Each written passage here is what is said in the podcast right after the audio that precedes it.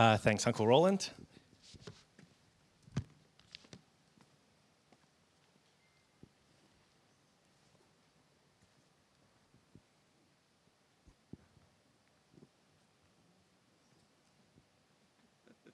Reconnecting, it says. Perfect. Um, good morning, church. How are you?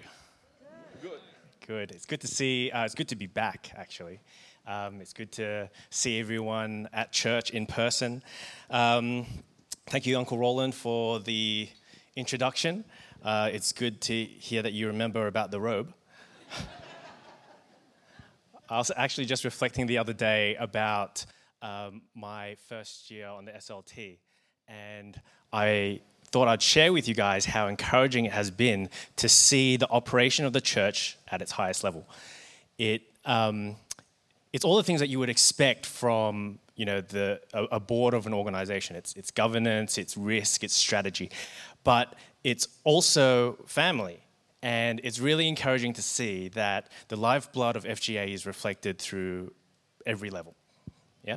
Um, at the highest level, it's, it's just as messy as, as regular ministry. You know, everyone has their own uh, strong opinions and different viewpoints and different ways of coming at problems.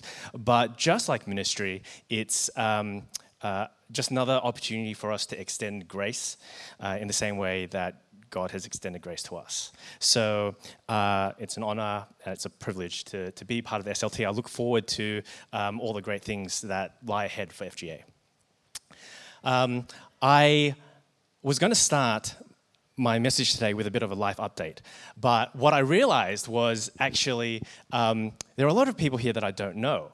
I actually met uh, Patrick this morning, um, and I said, "Oh, you need to the church?" He's, "Oh, kind of. I've been here for a year." And I'm like, "Oh, a year? Wow. Okay." um, and then I remember that um, Last week we interviewed the Archeon family, and I, I, would never met them in person before, and they've, they've been here for a while. Um, so after I realized that, I, I, I, changed the message a bit to add in a few more things, um, uh, a few more stories about myself so you can get to know me as well as, as I preach this message today. Um, yeah, so for those of you who don't know me, uh, my name is Michael Ting. Um, some people call me Mike. Um, back in about 2012, 2013, while I was, I was working at church, uh, Pastor Ruth said, oh, I don't really like the name Mike. Let's come up with a different nickname for you.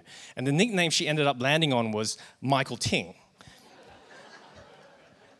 So there, there's some segments of the church that will call me by my full name. Apparently, it rolls off the tongue really well. So Mike, Michael Ting, um, that's all good. Um, for those of you who do know me, um, I'm still Michael Ting. uh, uh, a little bit of a fatter version than the pre lockdown Mike. Uh, I would like to chalk that up to fatherhood um, or lockdown, but more realistically, it's probably because I've eaten too much and not moved as much as I usually do. Last time I spoke was actually two and uh, two two years ago and this was the announcement. It's not a, it's, this is not a new announcement, guys. This was the old announcement, okay? um, so the last time I spoke was the end of 2018. This, this was the announcement that, that we made. Maggie was 14 weeks pregnant at the time. Um, obviously, that was a while ago now. And about 25 weeks later, this happened. This is uh, my daughter, Amelia. Uh, we call her Millie. Um, and I'm looking forward to many more years of being able to embarrass her in front of an audience like this. I, I actually realized that I um, don't have that many good photos of her. I, I, I, I, t- I tend to take all the photos of her doing silly things, um, but I found a good one. Here she is. Yeah. Um, this was her when she was um, a, a, just a couple of months old. Um, I remember I was preaching a message when we first, uh, about five years ago, when we first got, Maggie and I first got married. Uh, we, we got a, uh, we just bought a house. And I remember preaching that message and saying, I feel like an adult now because I've got a house. Little did I know that a house doesn't, well, I didn't know, but a house doesn't um, wake you up in the middle of the night. Uh, a house doesn't need its nappies changed all the time. Um, and, and so when we had Millie, I felt like, oh, we've, we've reached our next level of adulthood. And so that's, that's been a really, it's been a really good time. Um, and then all the fathers of teenage daughters say, just wait, you just wait. Um, we haven't actually cut her hair yet. So, one of the ways that you can tell how old she is, this is a photo that was taken um, just uh, a couple of days ago, is by the length of her hair. Um, it's like uh, the rings on a tree, right? you, can, you can see the length of the hair and you, you know how old she is. Um, I actually wanted, if I could, to invite her up if I can. Is she here? Is she around? Oh, I think she is. Ah. Do you want to come up here, Millie? One, two, three. Come to daddy. Come. Come. Do you want to say hello? Say hi. No, no, she doesn't want to say hi. Um, this is Amelia. Uh, I actually wanted to share a, a little bit of uh, a testimony before I started my message about something that God has taught me um, through fatherhood. One thing that you need to know about me is I don't, um, I don't show a lot of emotion. I am known for having like one face, and people can't tell whether I'm joking um, and sometimes that gets a little bit awkward.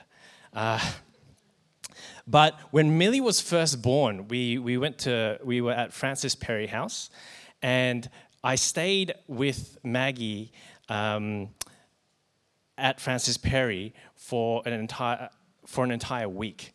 Uh, but but there, was, there was one point where I needed to go back home to get some stuff. And I, as I was driving home,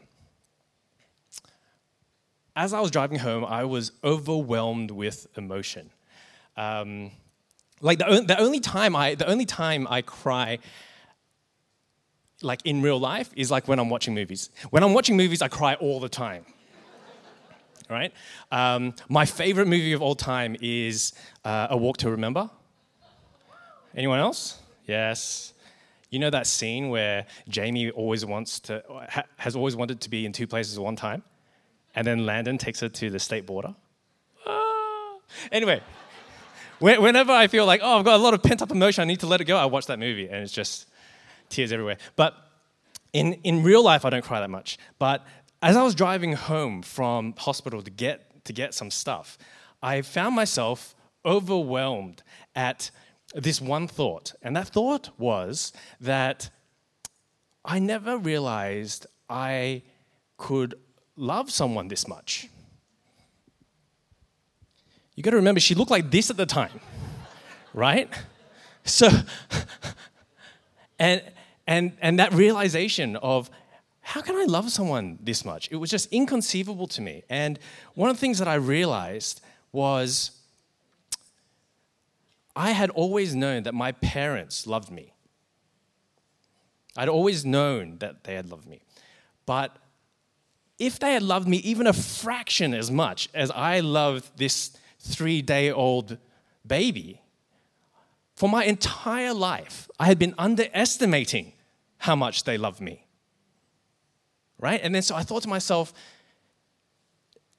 maybe this is like how much God loves us.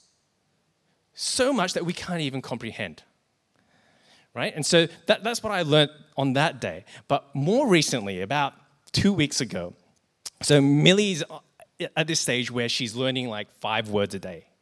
Um, and I, I was holding her and I said to her, Do you love daddy? And she, she usually only wants to hold me when she wants to go somewhere, right? I'm like her favorite mode of transport. So I'll be holding her. Do you love daddy? Wait, let's try it now. I don't know what's. Millie, do you love daddy? No.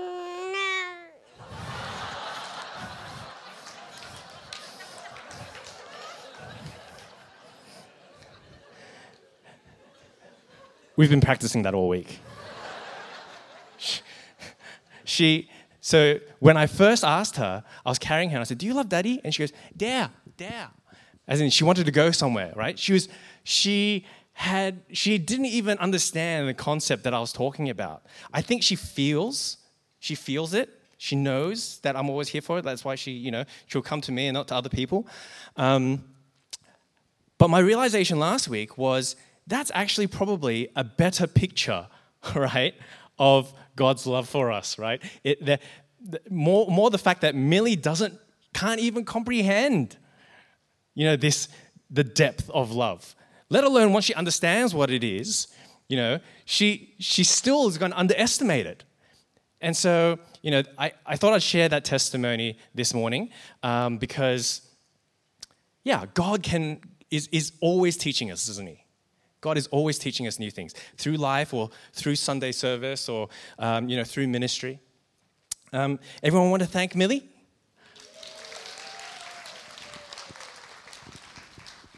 I can't hold her the entire time. Isn't she adorable? But bye bye, bye bye. I mean, she's, she's really a miracle, right? Like, like, I mean, look at me, just genetically speaking. Just genetically speaking, how, how, did that, how did that happen? Only God could do that, right? Yeah, Maggie. True. so, today, before I start our message, I, I, just want to pray that God is going to teach us something new today uh, through, through His Word. So, will you join me in prayer? Father, we want to thank you for um, uh, your Word. As we open it today, we pray that you also open our eyes and our minds and our hearts to receive it. Uh, Father, we pray that you have new revelations for us today, and um, we're looking forward to whatever they are. And we, we, watch, we just want to commit this message into your hands. Uh, in Jesus' name we pray. Amen. So, in this series, we've been talking about. Uh, we've, been, we've been looking at Galatians. We'll be looking at Galatians for the entire year. Um, the, the, the uh, title of the theme is Free at Last. And the question that, that Chris posed to me was um, this entire theme we should be talking about what do we do with our freedom? So I thought I would start today by, um, by doing a, a, little bit of a, well, actually, all of today is going to be a, a little bit of a journey through the, uh, the, the book of Galatians. I wanted to start by giving you guys a bit of a uh, origin story or backstory to how it came about. So we all know Paul, um, who wrote the, the book of Galatians. Paul was uh, formerly Saul. He was um, a Pharisee uh, and, and, and renowned Christian persecutor. Um, until one day on the road to Damascus, he encountered the, the risen Jesus, and that turned his entire life around, right? So uh, from, that, from that day forward, uh, he went on to, to become one of the greatest advocates for the church as we know it today. He planted churches everywhere, and he ended up writing um, half of half or more of the New Testament. Galatia, which is um, in, in modern day Turkey, uh, that church was planted during his first missionary journey, about uh, 10 to 13 years after uh, he, he first became Christian. Um, and so he went around modern day Turkey and he planted a bunch of churches. Uh, and about a year later, he found out that there had been a group of people who had come from Jerusalem who, who were Jewish who were trying to steal his converts. Right? They were, um, they were going to this, this church and saying, hey, in addition to everything Paul taught you, you need to do a bunch of other things. Um, the, Paul actually refers to them as the circumcision party. I know Chris went out of his way a couple of weeks ago to not mention the body part that gets cut during circumcision. Um, but all I can say is when I read that, I was like, that doesn't sound like any sort of party I want to go to. So the circumcision party comes to, to Galatia and start, um, and start telling all these, uh, all these new believers, in addition to uh, the gospel that Paul taught you, you also need to do a bunch of other things. And they was, they're trying to bring in some of these old laws that, um, that, the, that the Jewish tradition mandated as part of the Torah. So circumcision was one of those things, but also like the, the way that you, you uh, deal with food, um, as well as observing um, particular traditions and holidays.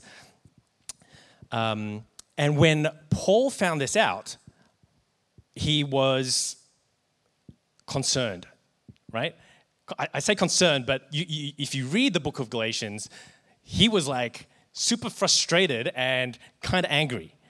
Um, we're going to do that now. We're going to read. We're going to read the first, uh, uh, the first major passage of Galatians. So Galatians one six to nine. I'm astonished that you're so quickly deserting him who called you in the grace of Christ and are turning to a different gospel. Not that there is another one, but there are some who trouble you and want to distort the gospel of Christ. But even if we or an angel from heaven should preach to you a gospel contrary to the one we preach to you, let him be accursed. I need to do this so you can see it. let him be accursed. As we have said before, so now I say again if anyone is preaching to you a gospel contrary to the one you received, let him be accursed. So, Paul here is trying to correct the Galatians, right? Because there are a bunch of people coming in and teaching them a, a, a different theology.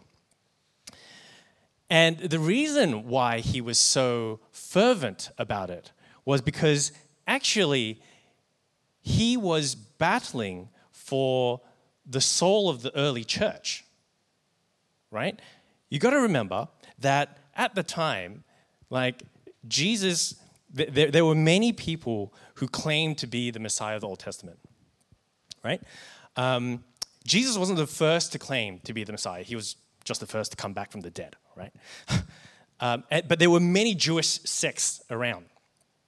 Uh, and they ha- all had like different observances that they did, different variations on, on the, the laws of the Torah.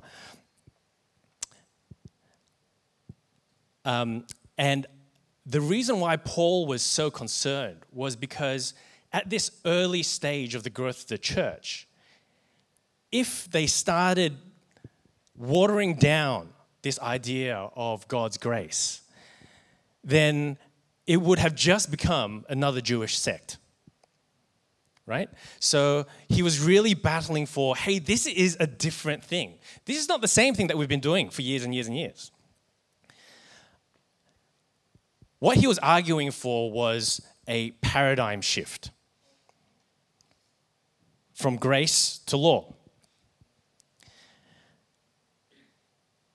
Because if they had missed the point of the gospel, it would have, the, the early Christian church would have just become another Jewish sect. So I wanted to pause here a little bit and talk about paradigm shifts. Because for the Christians of the early church, it was something they hadn't seen before. We kind of take it for granted because we've had it for about 2,000 years now. Um, and we take this idea of grace as something that we all understand. But at the time, it was something new, it was something different. It required a different way of thinking, it, de- it required a different way or a different approach to believing. Uncle Roland touched on this. Um, earlier, but do you guys remember what you did, what you guys were doing in 2011, 10 years ago? Because at that time, there was a, uh, a trend that was sweeping the world. It was called the robe revolution. And the primary um, advocate for this robe revolution um, was me. And the idea was basically it, if a robe is so comfortable, why can't you just wear it everywhere you go? Fair question, right? So, for a couple of months, I tried doing exactly that. I wore the robe everywhere I went. And there was this one time that I, um, I, I went out to brunch with my friend Brian we went to the well in Camberwell. And this was like right in the, the midst of this nano trend of the robe revolution. And so I wore my robe to the well for brunch. Man, the, the, the stares I got, like people were like, there's something wrong with this guy. Is he okay? Right? I, when, when we sat down for brunch, I noticed that there was this lady a couple of, um, couple of tables over. She was looking at me the entire time. Like, she was just like, What are you doing? Who are you? Right? So, like, the reason I mention that is paradigm shifts, different way of thinking. Now, you may not relate to that. That's okay. Um, I used to date a, uh, uh, an Aussie girl with German background, and um, hopefully you can relate to this this this, uh, this idea of paradigm shift a, a little bit better. Um, so I, I used to date this uh, this Aussie girl uh, with a German background, and um, this one time my dad took us both out for lunch because um, he wanted to get to know her a little bit better. He, t- he took us to uh, Richmond where we had pho. Um, and, and the lunch went, went fine. But after the lunch, I said, I said to Beck, Do you, did, you, did you enjoy that? Was everything okay? And she goes, Yeah, that, it was fine, except it was, it was a little bit weird. I said, Well, what exactly was weird about it? And she goes, I've never had noodles with soup before. Ah, see, now you understand. Paradigm shift, right? Different way of thinking. Um, while I'm on the topic, um, a couple of weeks later, I was invited around to her place for a um, for a specially prepared Asian meal, and it was uh, dim sims and spring rolls. So, I mean, the reason I mention it is because this idea of a different way of thinking, right? Paradigm shift. This was what Paul was trying to not exactly that, right? But the, the, the, the change in thinking is what Paul um, was trying to instill in the Galatians. Um, I went to Bible college uh, a few years ago, and my lecturer for New Testament survey uh, read out this difference. That he was, she was talking about this difference between grace and law, um, and it was uh, it was the only thing I wrote down through my entire Bible course, uh, my Bible college degree. So it must have been pretty impactful for me at the time. She, she said, The law is perfect, which is why imperfect man cannot keep it. The law is holy, that is why sinners are condemned by it. The law condemns the sinner, grace redeems the sinner. By the law is the knowledge of sin, by grace is redemption from sin. The law says, do or do not. But grace says it's all done. The law demands obedience. Grace bestows and gives grace to obey. The law says, continue to be holy. Grace says, it's finished. The law condemns the best man. Grace saves the worst man. The law says, pay what you owe. Grace says, I freely give you all. The law says the wages of sin is death. Grace says the gift of God is eternal life. The law puts us under bondage. Grace sets us in the liberty of the sons and daughters of God. This is what Paul was fighting for, right? You can see just through, through, through that comparison that grace is the antithesis of law. There isn't a comfortable cohabitation of the two. This is what Paul was fighting for. Now, we, we take that for granted, that we're saved by grace, not by law. Uh, it should be nothing new to you. Um, but for the Galatians, it was, it was earth shattering. Then Paul goes on to admonish Paul. Uh, we're going to read Galatians 2 11 to 16. But when Cephas, who's Peter, oh, sorry, Paul admonishes Peter. Cephas, who is Peter. But when Cephas came to Antioch, I opposed him to his face because he stood condemned. For before certain men came from uh, before for before certain men came from James, he was eating with the Gentiles. But when they came, he drew back and separated himself, fearing the circumcision party, justified fear. And the rest of the Jews acted hypocritically along with him, so that even Barnabas was led astray by their hypocrisy. But when I saw that their conduct was not in step with the truth of the gospel, I said to Cephas before them all, If you, though a Jew, live like a Gentile and not a Jew, how can you force the Gentiles to live like Jews? We ourselves are Jews by birth and not Gentile sinners. Yet we know that a person is not justified by works of the law, but through faith in Jesus Christ. So we also have believed in Christ Jesus, in order to be justified by faith in Christ and not by works of the law, because by works of the law, no one will be justified. Um, so we all know Peter, right? Like he's he's he he actually gets a, a lot of hate in Christian circles when when preaching messages because you know he's the one who denied Jesus. He's the one who you know couldn't walk on water because he didn't have enough faith. He was chopping off the guard's ear, right? I actually love Peter because he's brash, he moves fast, and he breaks things. Um, he's not afraid to act on his faith.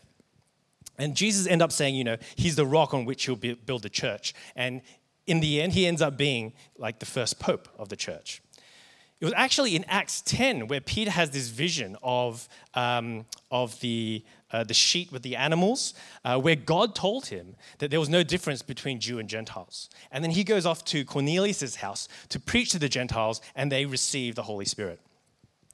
And so it's this same Peter who, in this passage, um, Paul is admonishing because, because when the circumcision party turn up and say, hey, why are you eating with the Gentiles? He pulls back. And he goes, oh, uh, you make a good point, I'm not going to do that anymore. Yet he's the one who, who not that long ago, was, was telling the Gentiles, hey, you're all part of God's family now.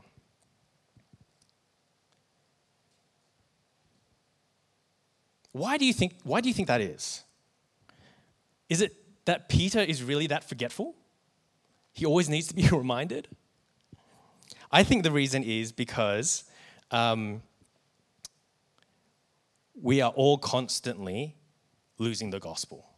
We're all constantly getting distracted. It's like that picture of me holding Millie, right? And me going, Do you love daddy? And she goes, Dare, dare, over there, right? Get me that new car. Get me that job, right? Um, and so I think we're constantly losing our focus on the gospel in the way that we live our lives. Hubert talked about it in his mid set mini sermon, uh, where he was saying, you know, when, when, we, when we came out of lockdown, we had all this freedom, and it was so easy for us to choose to do other things. We're losing our gospel constantly as a church over things like politics, legalism, prosperity, knowledge, um, even religion, as in the, the religious stuff that we do. But we need to remember, like Peter had to be reminded, that there is only one gospel. There's only one gospel that there's, there's only one gospel it's the saving grace of jesus christ that's the thing that we need to keep coming back to it's the thing that we need to keep focusing on and it's the thing that we need to keep reminding ourselves to turn back to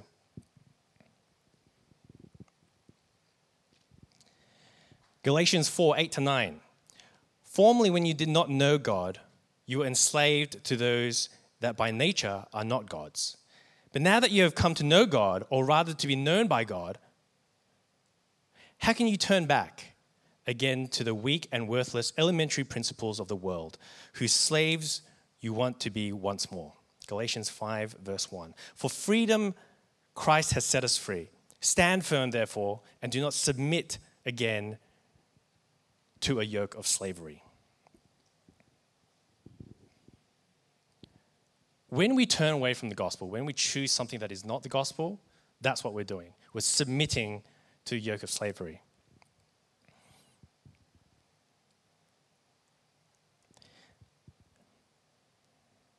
So, what should our response to grace be? Just to be clear, Paul has already made the argument that um, there's this paradigm shift we need to make away from law towards grace. The question Paul is answering from here on in is what is our appropriate response? What should our response to grace be? um, it reminds me of when I was growing up, right? And I would do something that displeased my mum. And she'd be like, It's your life, do whatever you want. And you knew that you couldn't do whatever you wanted. or you can choose to do anything you like, except it needs to be either piano or Chinese classes. That, it, it, it, may seem like that's what he's saying with regards to our response to grace. Um, but that's not what's happening. He's, he, he's not saying instead of the law, you need to do these things. He's saying you've been given this grace, and now what should you do in response to that? You see, it's okay to be things. It's okay to be smart. It's okay to be good looking. It's okay to be rich. I'm none of those things. It's okay to be those things, but there's a difference between being and being enslaved. The question I have for you today is what are you chasing after? What are you chasing after? What keeps you up at night? What consumes your thoughts? Does anything get in the way of your task as a Christian? Because the flesh loves worldly desires. The flesh loves worldly desires. It reminds me of this scene from um, a movie, God's Not Dead. And in this scene, uh, Dean Cain, uh, the one time Superman from the 90s, um, he is this uh, well off businessman. I don't know whether he's a businessman or a lawyer or whatever it is. And he goes to visit his, his, um, his mum, who has dementia. And he's sitting there and he goes, he says to her, I'm the meanest person that I know, and I have everything that I want. And you're the nicest person that I've ever met, and you have dementia. How do you explain that? And then in this one moment of clarity, in this one moment of clarity, his mum, just talking to no one really, says these words. He said, she says, Sometimes the devil allows people to live a life free of trouble because he doesn't want them turning to God. Sin is like a jail cell, except it's so nice and comfy there that it doesn't seem to be any reason to leave. The door is wide open until one day, time runs out, and the cell door slams shut, and suddenly it's too late. When we submit ourselves to the yoke of slavery, which is anything but the saving uh, grace of Jesus Christ, then it's like we're choosing to stay in this jail cell. It's nice and comfy, but it's not what saves us. So, um, my challenge to you today is are there any paradigms that you need to reset? Are there any areas of your life where you're clinging to things that are not the gospel? Because if there is, then let's do something about it. In Galatians 5 13 to 15, Paul says, For you were called to freedom, brothers. Only do not use your freedom as an opportunity for the flesh, but through love serve one another. For the whole law is fulfilled in one, in one word You shall love your neighbor as yourself. But if you bite and devour one another, watch out that you are not consumed by one another. So here, Paul is talking about what that appropriate response to grace is. And it's to love one another. Um, predictable, because it's all through the Bible, right? Can you imagine what it would have been like if you were a church member in the Church of Galatia? Right? You get this letter, and Paul corrects you and says, Look, there's only one gospel, it's the saving grace of Jesus Christ. Love one another.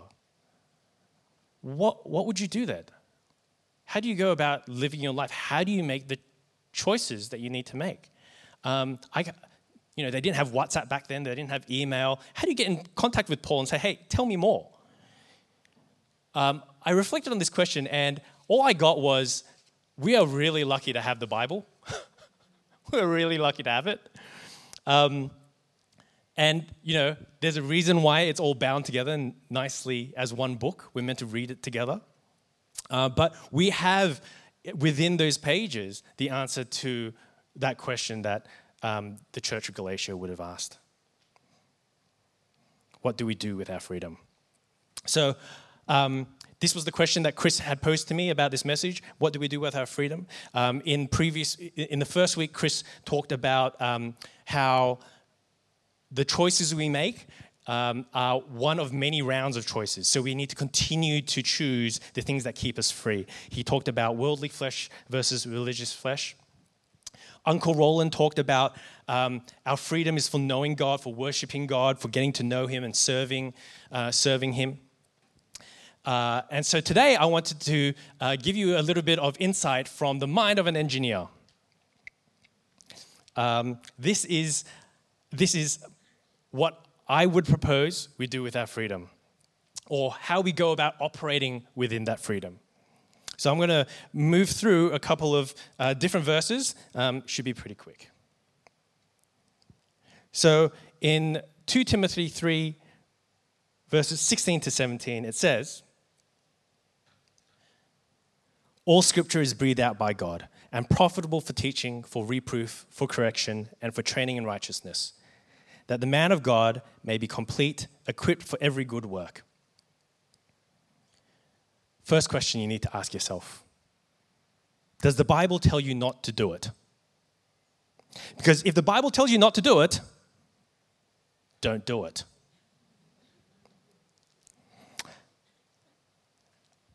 I recently finished my MBA, and for whatever reason, most of my lecturers had a degree or PhD in economics. And one of the running jokes throughout the entire degree was there are only two reasons, or there, there are only two answers that an economist will give it's either supply or demand, or it depends.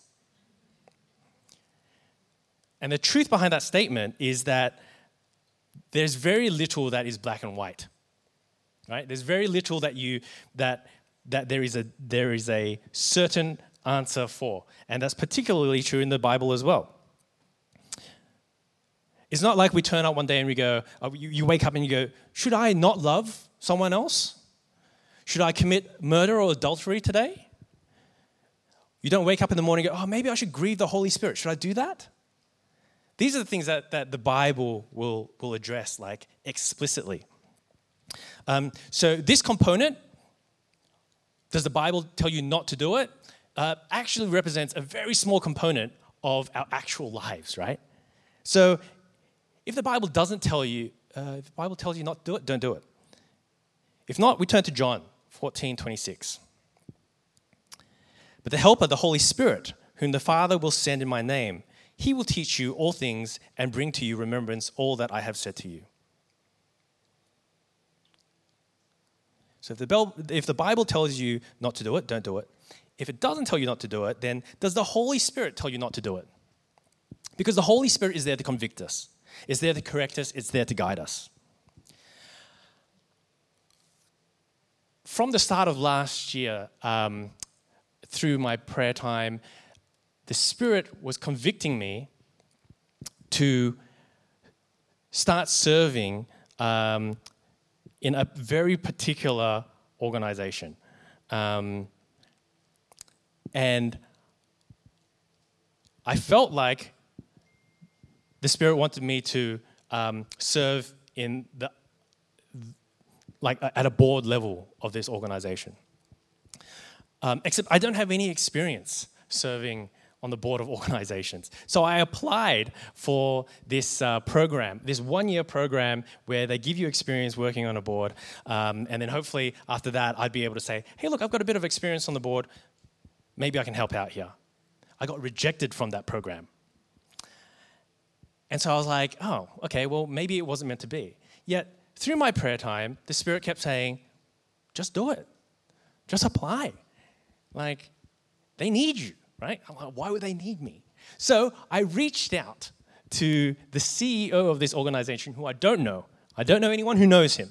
I reached out to him on LinkedIn and I said, hey, is there something I can do to help you out in the strategic or like, you know, the, the, um, the governance sort of area for your organization?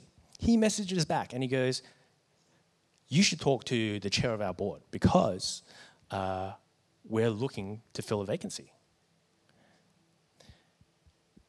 Long story short, I can't mention which organization yet because it's not, it's not public, but um, they they themselves were also looking for someone to fill a very particular role. Um, and they had been praying about it as well. And I came along at just the right time. and so I ended up being, um, being accepted into this board position. Um, the reason I tell you that is because, you know, the, the answers to what we should do are, very rarely in the black and white of the Bible. The Holy Spirit is there to, to guide us, to show us he, he is God, right? Like we should be learning to listen to Him. So does the, does, Holy Spirit, uh, does the Holy Spirit tell us not to do it? Because if yes, don't do it, right? So the Bible tells you not to do it, don't do it. If the Holy Spirit tells you to do it, uh, not to do it, don't do it.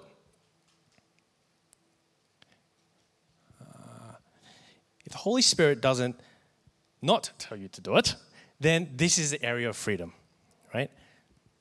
I'm going to briefly talk about uh, 1 Corinthians um, 8 to 10. So, in the Corinthian church, they are struggling with this idea of um, how do we deal with food for idols. The food has been sacrificed to the idols. Can, can they eat this food? Um, can they eat this food in the presence of young believers? What if young believers give you this food? Do you eat the, do you eat the food? Do you reject the food? Um, all this talk about food. Very, so we know that when, when FGA is talking about food, it's all very biblical. so the Corinthians are asking Paul for guidance on this particular issue. What do they do in this situation? The answer ends up being some iteration of love one another. But Paul, the original economist, also says it depends. See, Paul also gives us some principles. I always tell um, my engineers that principles are better than answers, right? Because answers will give you the solution to one problem, and, but principles will give you solutions to many.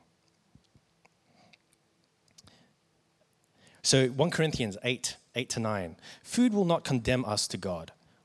We are no worse off if we do not eat, and no better off if we do. But take care that this right of yours does not somehow become a stumbling block to the weak. 1 Corinthians 10 23 to 24. All things are lawful, but not all things are helpful. All things are lawful, but not all things build up. Let no one seek his own good, but the good of his neighbor. And 1 Corinthians 10 31 to 33.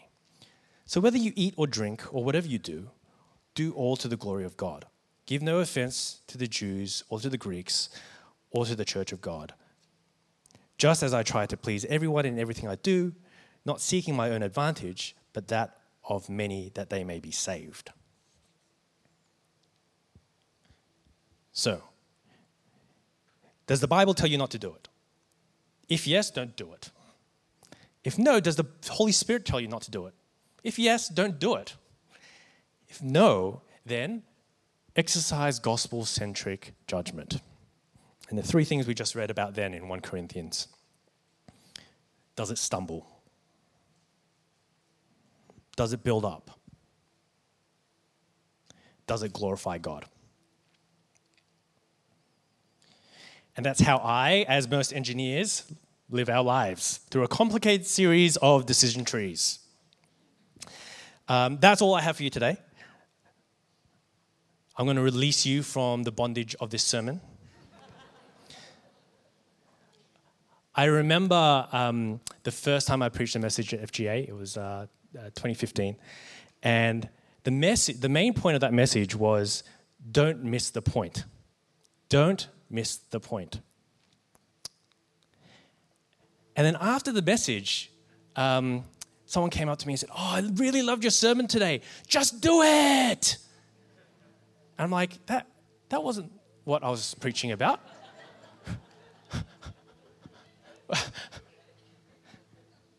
and it was ironic because the message was about not missing the point. Anyway, since then, I've resigned myself to the fact that God will use my words to convict each one of you differently. So, hopefully, something that I said today was something that you want to, that, that the Holy Spirit wants to change in your life. And I just want to pray over that now.